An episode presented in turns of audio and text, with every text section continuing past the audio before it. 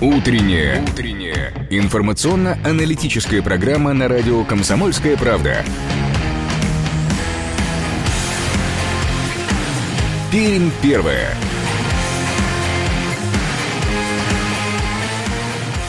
8 часов 3 минуты на часах нашей студии. Это радио «Комсомольская правда» в Перми. Всем доброе утро. Седьмое, э, сегодня 8 мая.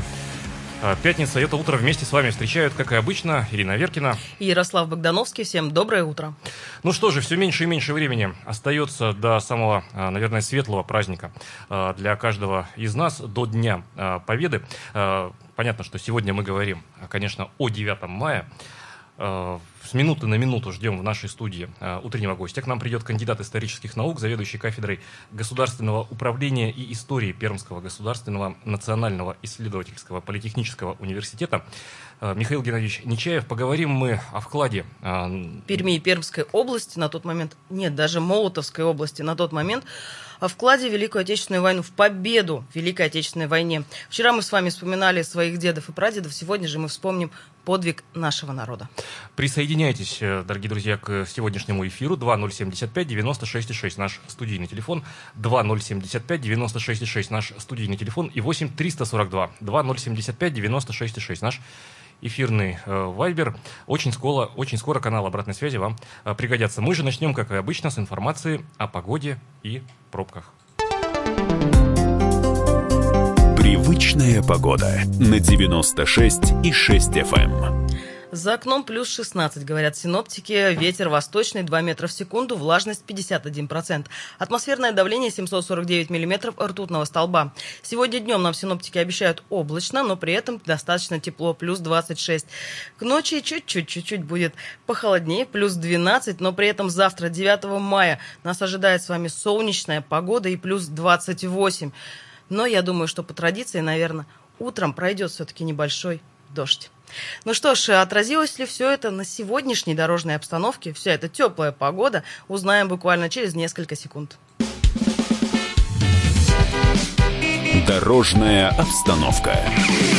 Традиционно э, для этого самоизоляционного времени э, в этот час на 8 часов 3 минуты по данным сервиса Яндекс Пробки на дорогах Перми свободно 1 балл по десятибальной шкале. Э, пробок ни крупных, ни крупнейших нет. Ехать можно смело и спокойно, но лучше оставаться все-таки дома. Кстати говоря, индекс самоизоляции в Перми на 7 часов 50 минут составил 3,7 балла по данным сервисов Яндекса. Индекс самоизоляции накануне составил 2 балла, это на 1,4 балла больше, чем а, в средний четверг до распространения коронавирусной инфекции. В городах с населением более 500 тысяч человек индекс вырос в среднем на 1,3 балла. То есть изменения в Перми по-прежнему заметнее, чем в среднем в других крупных городах нашей страны.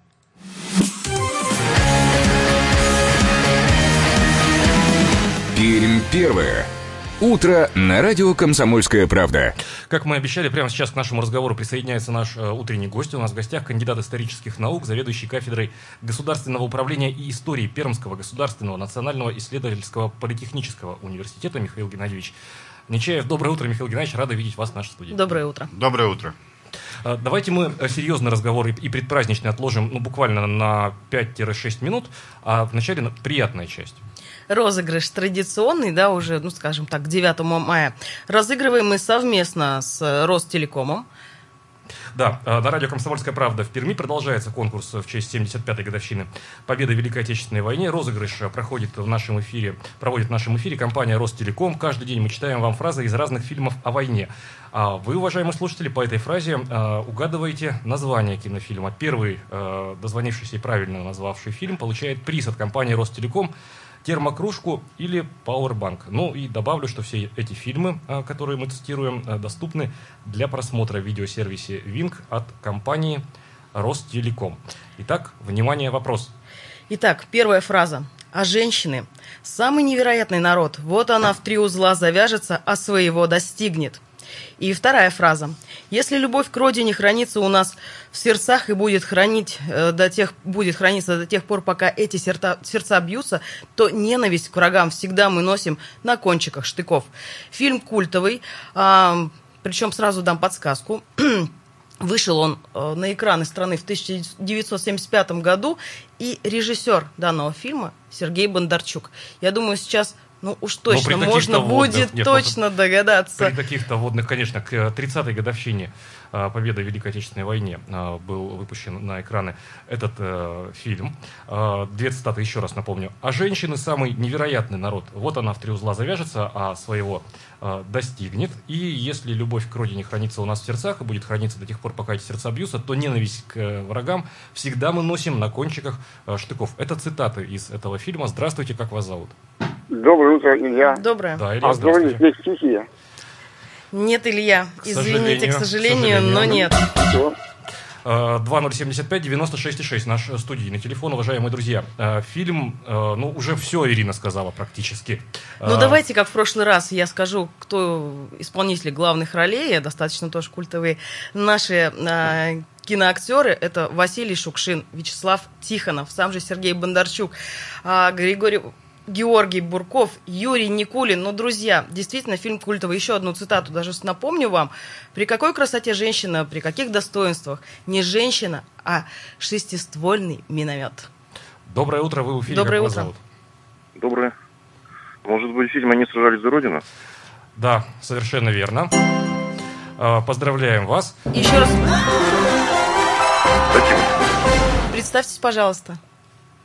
Александр. Александр. Александр, ну и, э, коль скоро дозвонились, э, ваши слова поздравления э, в адрес всех тех, кто нас сейчас слушает, потому что эфир у нас, конечно же, предпраздничный.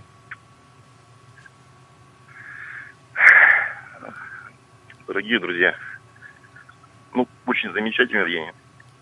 И мой дед воевал, бабушка воевала. И вернулись, и слава богу, слава богу, мы живы.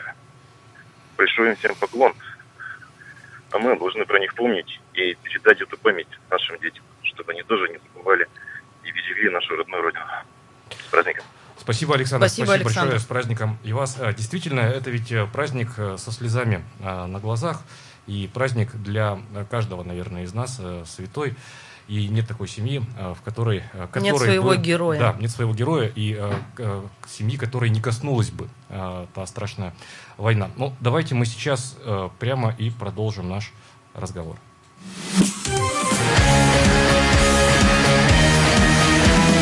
Пермь первое. Утро на радио «Комсомольская правда». Напомню, что прямо сейчас в нашей студии заведующий кафедрой государственного управления и истории а, Пермского государственного национального исследовательского политехнического университета, кандидат исторических наук Михаил Геннадьевич Нечаев. 2075-96-6, наш студийный телефон. Присоединяйтесь, а, уважаемые слушатели, к нашему разговору. 2075-96-6, студийный телефон 8-342-2075-96-6. Наш эфирный вайбер, как и обычно, работает. Пожалуйста, ждем ваших звонков звонков и сообщений. Давайте сегодня вспомним о вкладе Пермского, Молотовского, еще раз скажу, в Молотовской области, о вкладе в победу в Великой Отечественной войне. И хочется, знаете, начать, наверное, уже практически с окончания войны, ведь первый выстрел по Германии был выпущен из пермской пушки. Или по Берлину. А, по, как, ну, как правильно? По, по Германии. По Германии. По Германии. По Германии. То есть это не легенда, это не такой... Это исторический э, факт. Но это было символическое да? такое событие, э, потому что по Берлину там много пушек сразу начало стрелять. Вот, а это был такой символ некий, когда границы Германии подошли. То есть это наша продукция, наша пермская, я имею в виду, это Мотовилиха, Ленинский завод. Да. Это наша пушка, которая сделала первый выстрел. Но давайте сразу вспомним и Лысьву, поскольку вот буквально, буквально накануне, накануне... нас просто упрекали в том, что а почему же вы, а, мол, дорогие ведущие, а, про Лысьву не говорите? А потому что все думают, что каждый об этом знает просто-напросто, что каждый наш э, солдат имел каску, и именно из Лысьвы, потому что это было единственное производство. То есть все-таки единственное, да? Даже фронт, не каждый, нет, даже не каждый, каждый первый, второй, а каждый первый, да, да, был в нашей лысинской каске? Да получается. Да, да. Э, в Кунгуре также э, производство было э, для фронта. Но, проще сказать, где не было, наверное, производства для ну, фронта. В Кунгуре что... там много. Вообще, Молотовская область, нынешний Пермский край, это был такой арсенал победы, потому что здесь у нас, во-первых, было самое крупное производство пороха. Причем оно было практически создано с нуля, оно одно из крупнейших вообще, ну, скажем так, в Европе тогда было. Это пять заводов, эвакуированных за Камск, да, и там был построен крупнейший пороховой завод за очень короткий срок, который выпускал более 90% всех порохов, э, изготовленных в годы войны. Можно делать все, что угодно, но без пороха, как говорится, никуда и никак, да. А, и э, здесь же на всех практически предприятиях э, были, создавались боеприпасы. Вот.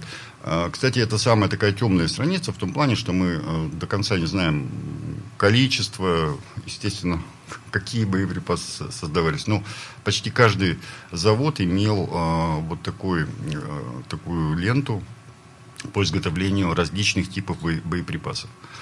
Было создано новых инновационных 29 порохов типов, да, и мы можем говорить совершенно четко, что кроме пушек у нас были еще, ну, в общем, мы были еще таким арсеналом э, нашей победы. Ну, то есть Перим э, в тылу тоже ковала победу. Э, это и военные заводы, это и эвакуированные производства, это и, и военные госпитали. Э, весь регион работал. Раненых. То есть, э, действительно, весь Пермский край. Я, я бы еще хотел назвать одну символическую вещь. Конечно, э, можно поклониться еще Лысинской, допустим, печке, да, которая отапливала землянки, и она была одной из лучших из тех печек, которые изготовлялась для фронта. Вот. А, но я бы еще хотел сказать о том, что кроме пороха, боеприпасов, у нас был телефонный завод – который обеспечивал связью весь фронт. То есть фактически все телефоны, созданные в годы войны, это телефоны на телефонном заводе. Давайте мы тему продолжим, но после короткой паузы. Это радио «Комсомольская правда». Э, в Перми присоединяйтесь к нашему разговору 2075-96-6. Наш студийный телефон. Пауза будет очень короткой, не переключайтесь. Пермь первая. 8 часов 17 минут на часах нашей студии. Это радио «Комсомольская правда». В Перми по-прежнему с вами а, в прямом эфире ведущая Ирина Аверкина. Ярослав Богдановский. Всем еще раз доброе утро. 2075 96,6. Наш студийный телефон. 2075 96,6. Наш студийный телефон. Работает, как и обычно, наш эфирный вайбер. 8 342 2075 96,6. Пожалуйста, звоните и присоединяйтесь к нашей э, беседе. Рассказывайте свои истории семейные, связанные э, с э, праздником Великой Победы. Э, прямо сейчас в нашей студии, напомню, гость, э, кандидат исторических наук, заведующий кафедрой э, государственного управления и истории Пермского политехнического университета Михаил Геннадьевич Нечаев. Еще раз доброе утро, Михаил Геннадьевич. Доброе утро всем. Ну что ж, продолжаем тогда, наверное, разговор о том, что Пермь, Молотовская область на тот момент, в какой вклад внесли в победу. И хочется еще ведь вспомнить, мы же были основными практически поставщиками двигателей для истребителей – ну, давайте не будем э, так идеализировать. Тогда, нас. тогда Рыбинск уже был? Это... Но ну, мы, Нет, Рыбинск, ну, Рыбинск, Рыбинск еще не был. Рыбинск э, был, но э, было два крупных производителя mm моторов. Это Уфа и Пермь. А, Уфа изготовляла более легкие моторы по мощности. Да, у нас были самые мощные моторы. А, мы изготовили 32 тысячи моторов, Уфа 50, по-моему, один мотор из 120 тысяч самолетов, которые были изготовлены вообще в годы войны. То есть... 51 э, тысяча УФА и 49 мы. Да, но там были... Ну, там были облегченные, об... более легкие. Ну, они были просто по мощности, по мощности для да. других самолетов. Вот, и Уфа, и Пермь являлась в то время действительно крупными поставщиками моторов для самолетов. Но, помимо прочего, есть такие детали, которые очень важны. Моторостроительный завод – это вообще был такой крупнейший гигант с точки зрения как бы различных инновационных продуктов там обкатывались разные вещи. Ну, например, э, весной 42 года самолеты вообще э, практически не изготовлялись. Они только ремонтировались, потому что все авиационное производство, оно было в эвакуации, и только настраив, настраивал, раз, развертывалось все это дело. И это было, конечно, такой, знаете, очень серьезный такой момент. И в это время на моторостроительном заводе собирали самолеты Су-2. Вот, то есть это многие сейчас думают, 200 это было самолетов, 300 самолетов, но вот сборка такая происходила как раз в это очень сложное время весной 42 года. 200-300, Михаил Иванович, извините, вас перебью. 200-300 машин это серийная партия вообще? Это партия, которая была привезена по деталям. Ну, и... это вообще тяжелая задача, я, я к тому это. Конечно, нет, это... Собрать.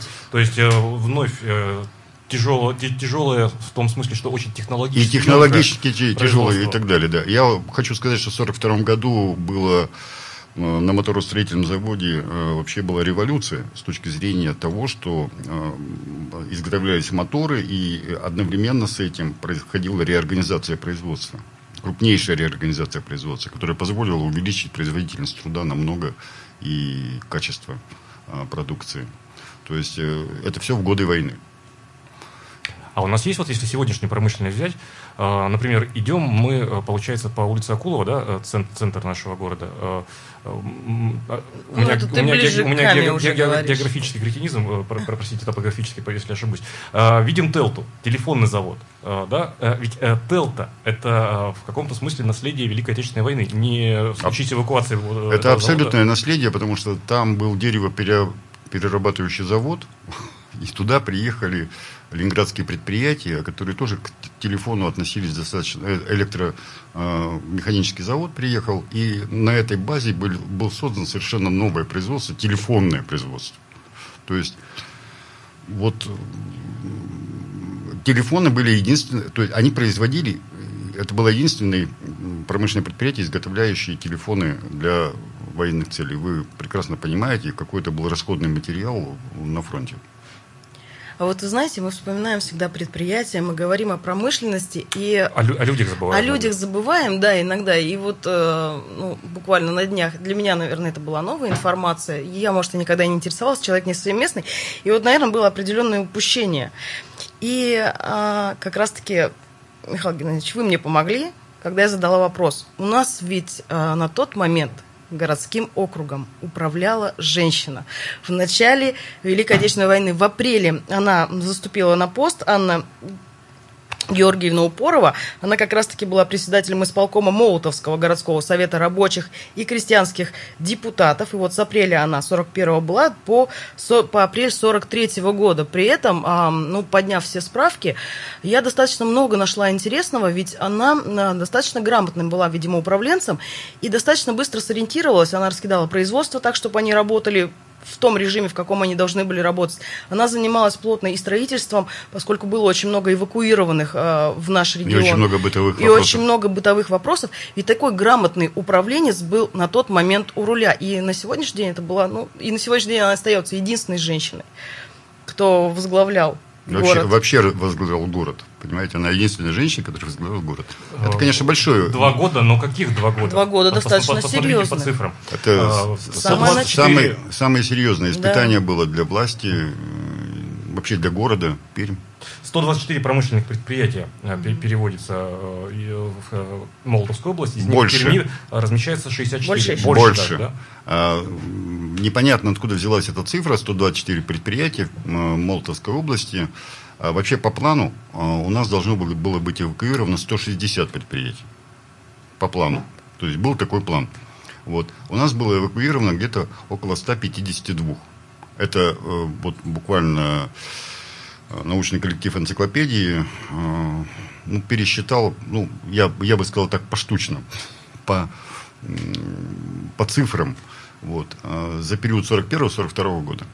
Но мы ведь понимаем, что это как раз самое начало, самый такой пик, когда нужно всю жизнь настроить многие, в тех реалиях, в которых да, она есть. Многие эвакуированные предприятия, многие эвакуированные учреждения не планировались перемещать, допустим, в город Молотов, и это была незапланированная акция, следовательно, ну, То есть под... нужна площадка, неподготовленные нужны, были, да. Нужна электроэнергия, нужен водопровод, нужны сети э, и так далее, и так далее. Да. Все, все это в условиях э, жесткой мобилизационных сроков. Ну, вы знаете, допустим, правительство у нас эвакуировалось в Куйбышев, да? Угу. Ну, часть наркоматов эвакуировалась у нас сюда Молотов. Это и наркомат, часть наркомата боеприпасов, в частности. И это не случайно, понятно. Да, мы были арсеналом победы. И э, наркомат угольной промышленности э, практически полностью, особенно после э, того, как Донбасс был потерян, в 1942 году Кизеловский угольный бассейн стал, в общем-то, центром угольной промышленности кстати, в продолжение темы промышленности и войны, получается, Кизелбас, разработка, активная разработка такая Кизелбаса, это тоже напрямую связано с войной? Ну, увеличение шахт практически там в 3-4 раза, появление новых шахтовых туннелей, появление нового производства, расширение Кизеловского угольного бассейна как раз произошло в годы войны. Вот. И, кстати, это стало результатом того, что Кизеловский угольный бассейн очень быстро исчерпал свои ресурсы впоследствии. То есть это вот как раз война. И это, э, кстати, горняки Донбасса э, сюда приехали в большом количестве эвакуированные. И впоследствии э, Молотовская область стала восстанавливать Донбасс. Вот когда, то есть мы были ответственны за Э, города Донбасса. То есть накопив опыт, получается, здесь, да? Э, и, да, связь донбасских и кизеловских угольщиков, он был, шахтеров, был э, совершенно прочный. Не надо забывать, что вообще-то пермяки воевали. Давайте мы еще об этом скажем. Пермяки воевали, и воинские специальности пермяков были достаточно уникальны. Это не только разведчики, а, но это еще и водители, это водители танков, водители самолетов, это истребители, это бомбардировщики, это, в общем, люди технических специальностей. И э, вообще Перемяк – это уникальный человек, потому что он обладал большими, большой квалификацией. В годы войны э, такие люди были на вес золота буквально. Так, есть вопросы у нас в Вайбер, но давайте мы их э, во второй части нашей программы уже а, озвучим, с тем, чтобы спокойно а, и обстоятельно ответить на а, задаваемые вопросы. Уважаемые слушатели, напомню еще раз наш студийный телефон 2075 96,6. Это наш э, студийный телефон. 2075 96,6. Наш э, студийный телефон. И 8 342 2075 96,6. Наш эфирный вайбер. Прямо сейчас в нашей студии заведующий кафедрой государственного управления и истории Пермского государственного Национального исследовательского политехнического университета, кандидат исторических наук Михаил Геннадьевич Нечаев. Говорим мы, конечно же, о 9 э, мая, конечно, о Дне э, Победы. Присоединяйтесь и вы к нашему разговору. Э, ну вот э, совсем э, скоро встретимся здесь же у нас в эфире на радио «Комсомольская правда». Сегодня с 4 до 6 у нас пройдет радиомарафон, посвященный Дню Победы, и коллективы, ведущие коллективы нашего региона обязательно вас поздравят с этим светлым праздником. Прямо сейчас прервемся на короткую паузу, и 8 часов 33 минуты вновь встретимся здесь же. Это радио «Комсомольская правда» в Перми. Не переключайтесь. Пермь первая.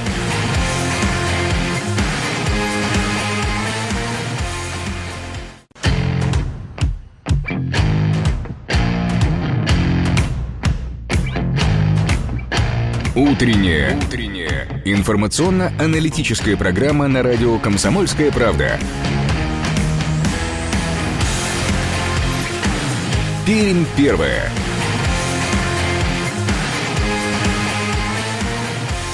Восемь часов 33 минуты на часах нашей студии. Это радио «Комсомольская правда» в Перми. По-прежнему с вами в прямом эфире э, ведущая Ирина Веркина. И Ярослав Богдановский. Всем еще раз доброе утро.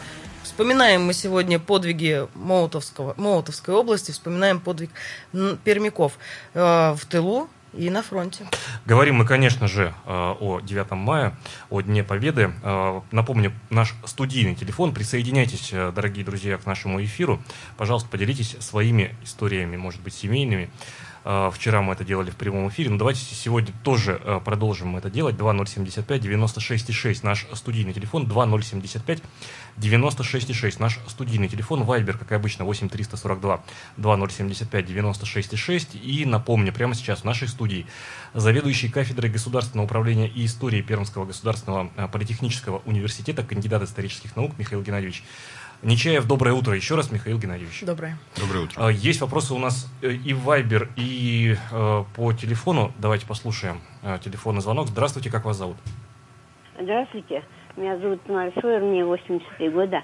А, с праздником вас наступающим. Спасибо. Спасибо вас. И потом, Спасибо. я, как начался у нас полк, этот, бессмертный ходить с первого года, я все ходила. А нынче, сейчас я вот свой портрет выставила на балконе, на это, на окошко на балконе выставила свой портрет. еще раз с праздником вас. Папка прошел всю войну мой, а я осталась без мамы, без отца трех лет. Ну, как-то неволь воспиталась. Слава Богу, спасибо, Господи. Спасибо вам. Спасибо, здоровья вам, с праздником вас. Ну вот как раз давайте перейдем к тому, как мы помним, что мы знаем и э, вообще храним ли мы историю не только своей семьи, да, участников Великой Отечественной войны, знаем ли мы в принципе историю на сегодняшний день, понимаем ли, что мы празднуем?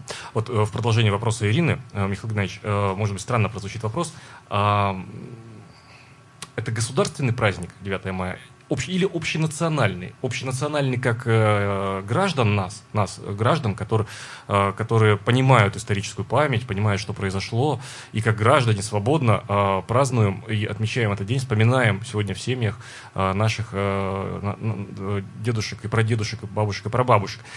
Или это, я не противопоставляю сейчас государство и общество, нет. Или это все-таки государственный праздник. Э, Который есть в календаре. Да, да, да, по разнарядке, что называется.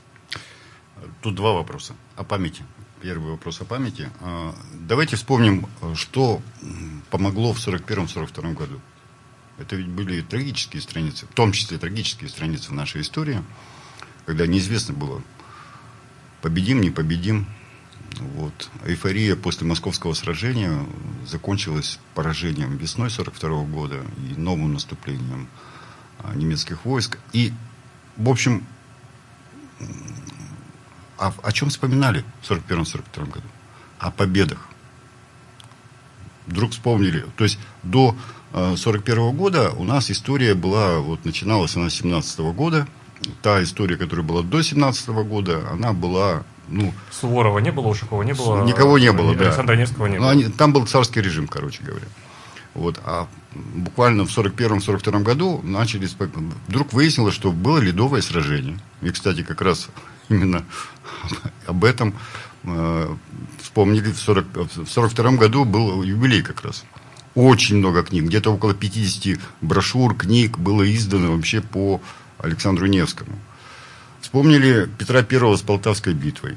Вспомнили взятие Берлина в годы Семилетней войны, о которой вообще все забыли, об этой Семилетней войне. Ее осуждали там в историографии, что она не нужна никому и так далее и тому подобное 18 века. Вспомнили Отечественную войну 1812 года. А, и э, вот э, это все, вот это все стало как бы залогом, то есть это память, это память о победах, э, стала, в общем-то, тоже такой очень важным моментом вот, нашей победе 1945 года. Вот. Если говорить о государственном и общественном, вы помните, что государственного праздника 9 мая не было никогда ну, после войны. Его не было. Война вообще, воспринималась болью. Э, потери близких, э, это невосполнимые утраты, восстановление, тяжелая жизнь. Все, все думали о том, когда закончится эта война, и тогда мы начнем восстанавливать, жить и так далее. И это был тяжелый, тяжелый труд. И, э, но наши люди праздновали 9 мая. Я очень хорошо помню, как мой дядя и двоюродный дед, да, и друг, и мой дед родной а, сидели и вспоминали о том, что было в годы войны. А я такой маленький сидел и слушал вот этих а, не совсем трезвых мужчин, которые вспоминали о победе. И там не было женщин, кстати говоря. То есть э, это был такой мужской, очень важный праздник памяти о том, а, что было. И мне кажется, что этот праздник э, Победы, он имеет очень глубокий смысл, а, потому что это, это память вообще и о своих предках, и о истории, и о том, а, что если есть история, значит будет будущее. Если мы забудем об этом, значит не будет. То есть государство может по-разному праздновать это все, но это праздник, мне кажется, неофициальный. Ну, то есть, э, постараюсь не, не, не сильно штампованно сказать, меняются, могут поменяться экономические формации, могут поменяться характер там, трудовых отношений. Ну, сегодня один, одно общество строили к социализму, там, стремились, да, сейчас там товарно-денежное производство. Но есть какие-то сцепляющие вещи, цементирующие нас всех общество вещи, э, которые, как, я не знаю, извините за такое сравнение, если оно кощунственно покажется, как суперклей, да, э, сцепляет. Вот эта память, она держит всех нас здесь, мы остаемся людьми, так получается? Это связь. Это связь с нашей землей, с нашей страной. И она То есть обязательно. мы без этой памяти не мы. Вот. вот. Да, да. Ну вот, вот давайте, если о памяти мы говорим, мы в любом случае, ведь эта память, она откуда-то появляется. Мы, не будучи участниками событий, можем только услышать это из рассказов своих родителей.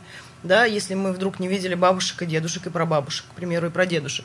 Вот вчера, да, эфир был относительно показательный. То есть мы, и мы с Ярославом вспоминали э, тех, кто в наших семьях воевал. Мы, э, слушатели наши вспоминали. И вот один из радиослушателей написал, а вот у нас в семье было не принято. Я даже сейчас, ну, я уже дословно не буду пере- пересказывать. И очень жаль, что И было не очень принято, жаль, что было слушатель. не принято, потому что, говорит, мне 9 мая вспомнить вроде как и некого. То есть все равно ведь эта память только от нас зависит. Если мы перестанем, в принципе, этому уделять внимание, должное внимание, мы рано или поздно ведь забудем. Ну, Но это суждение, а не вопрос. Это суждение больше, да. Давайте, э, уважаемые э, э, друзья, послушаем телефонный звонок сейчас. Доброе утро, как вас зовут? А, Доброе утро, я снова позвонил. Да, Илья, Да. Лидо? Знаете, это праздник, это что такое, это и праздник, и не праздник, это что такое великое, душевное. Просто словами не писать. Со слезами на глазах видно. Всех с праздником вас, уважаемый. Вам спасибо за эфир, за два эфира. Это великолепно, что вы сделали.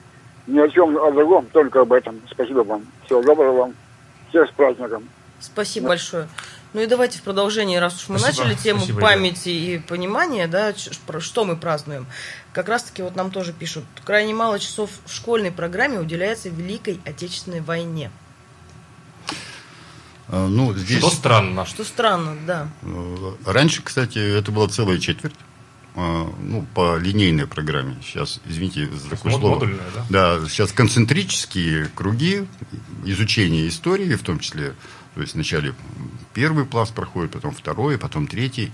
И вот когда эти концентры были созданы лет 20 назад, да, никто не предполагал, что, оказывается, историю надо изучать, что линейный путь оказался более, так сказать, эффективный.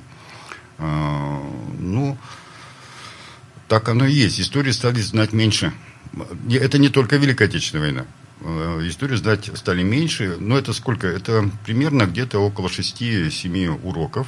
Вот. э, Даже, по-моему, меньше в старших классах. 6-7 Вот. уроков это академический Старших час. 40, классов. 45 минут, правильно я понимаю? Да, 45 минут. То есть три пары. 6 уроков это Да, три пары. два часа, допустим, идет в неделю история. Вот считайте, за сколько недель там все это проходит. Это буквально ну, 3-4 недели. Вот. Брошюру прочитать. Да, и, конечно, никто не знает ни Вислоудерс. Вот Все знают еще более или менее там, что был Сталинград, правда, не знают в каком году. Московское, Да, наверное, что было Курская битва, вот, Московское сражение. Все. Вот, все. Что трудно было 22 июня, вот, э, что, что был еще Севастополь, потому что фильм появился. Вот.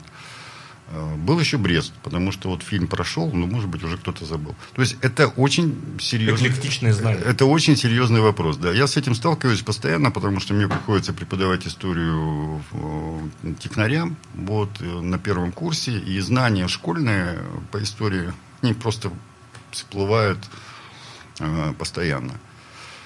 Но это к вопросу и о том, что, кстати, как бы мы э, не относились, ну, иногда, не, не все мы, некоторые из нас, а, к современным фильмам, ну, что, дескать, много формы, но мало содержания, да, А, порой такие э, суждения тоже звучат. Все-таки это популяризация. Если молодое поколение эти э, э, фильмы цепляет, эти фильмы цепляют, э, в, в кавычках, э, то почему нет? Да, да нет, Ну, это я... тоже дискуссионно. Да. Ну, дискуссионный вопрос, да. Вот э, мне все-таки, наверное, фильмы прошлого века намного ближе. Они более насыщенные. Они более эмоциональные, они более Ну, понятные. там со- со- Современное содержание, но не форма. А тут- но не форма. тут- А тут форма. Тут вот, ну, многие, нарезка, да, ну, многие так интересно посмотреть как детектив, как боевик. Но вот в них нет отражения каких-то реальных вещей.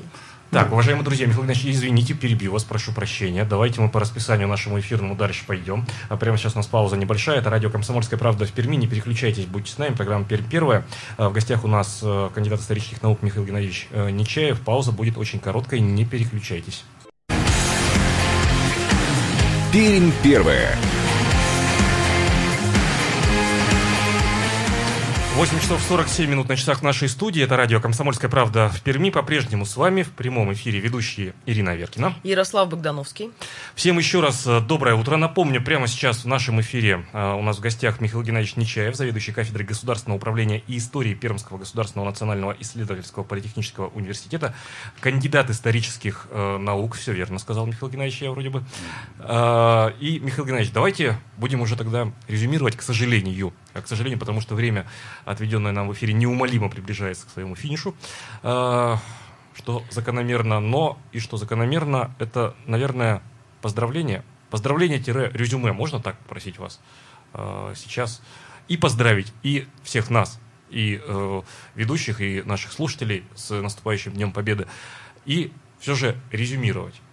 Уважаемые, замечательные жители Пермского края, поздравляю вас с Днем Победы. И желаю, чтобы в этот день у вас э, было замечательно в семье, со здоровьем, и чтобы э, этот праздник прошел э, с памятью э, не только о наших предках, но с памятью для наших потомков, для наших детей, для наших внуков. И резюмируя нашу сегодняшнюю беседу, что мы, мы помнили, помним и будем помнить нашу историю. Мы должны жить, э, и пока живем, мы должны ее помнить и сохранять. Михаил Геннадьевич, спасибо вам огромное спасибо. за участие в сегодняшнем эфире. Напомню, прямо сейчас гостем нашей студии был Михаил Геннадьевич Нечаев, кандидат исторических наук, заведующий кафедрой государственного управления и истории Пермского государственного национального исследовательского политехнического университета. Мы же э, тем временем, э, дорогие друзья, движемся дальше.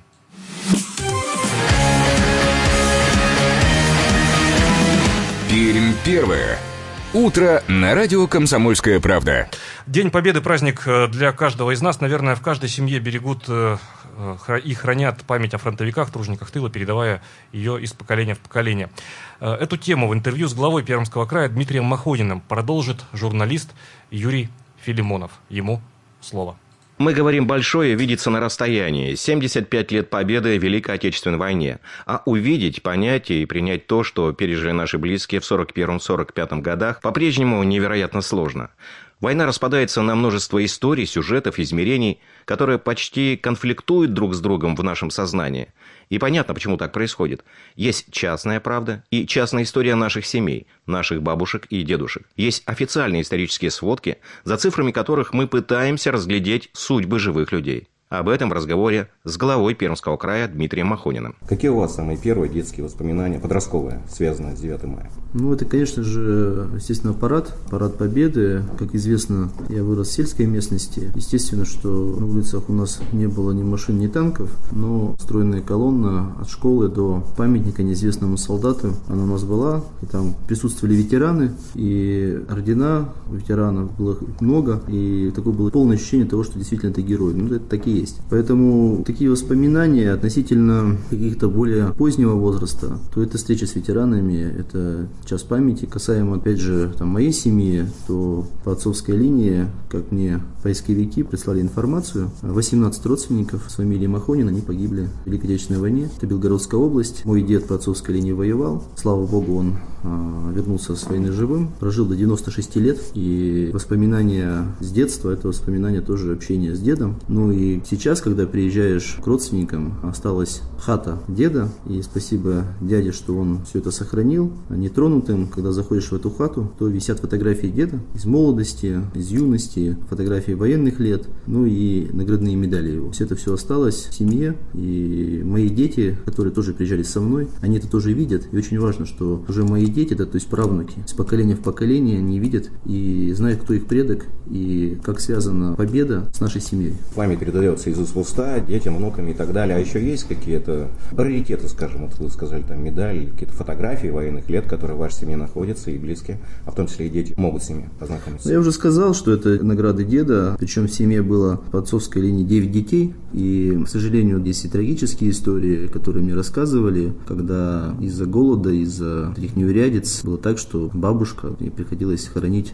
на заднем дворе своих детей, то есть это мои дядя, тетя, да, были. Это тоже было, и хорошо, что вот память, эти рассказы, что такое война, и дай бог, чтобы это не возвращалось никогда, они тоже сидят, сидят в голове, на самом деле. Подвиг бабушки, он, он не меньше, чем у деда. То есть это надо было прокормить большую семью, ну, слава богу, там большинство, конечно, детей ее выжило, и создали свои семьи, у нас большая семья такая, по отцовской ветви. На ваш взгляд, достаточно ли знаковых памятных мест, связанных с победой, с войной в Пермском крае, чтобы, на ваш взгляд, еще стоило увековечить? То есть, ну, сейчас понимаю, у нас сейчас на повестке дня это город трудовой доблести, но тем не менее. Конечно, нам надо думать о том, чтобы памятных мест про Великую Отечественную войну было больше. Естественно, что мы прекрасно знаем, какое количество добровольцев от э, Пермского края уходило на фронт. Но не меньше подвиг совершался в тылу. Естественно, что когда мы говорим о трудовых доблестях, это не только Пермь. Не меньше вклад в победу, например, несла Лысьва, Кизел, Нытва. Это те все города, где ковалась победа. В прямом смысле, между прочим. Уголь, каски, ложки.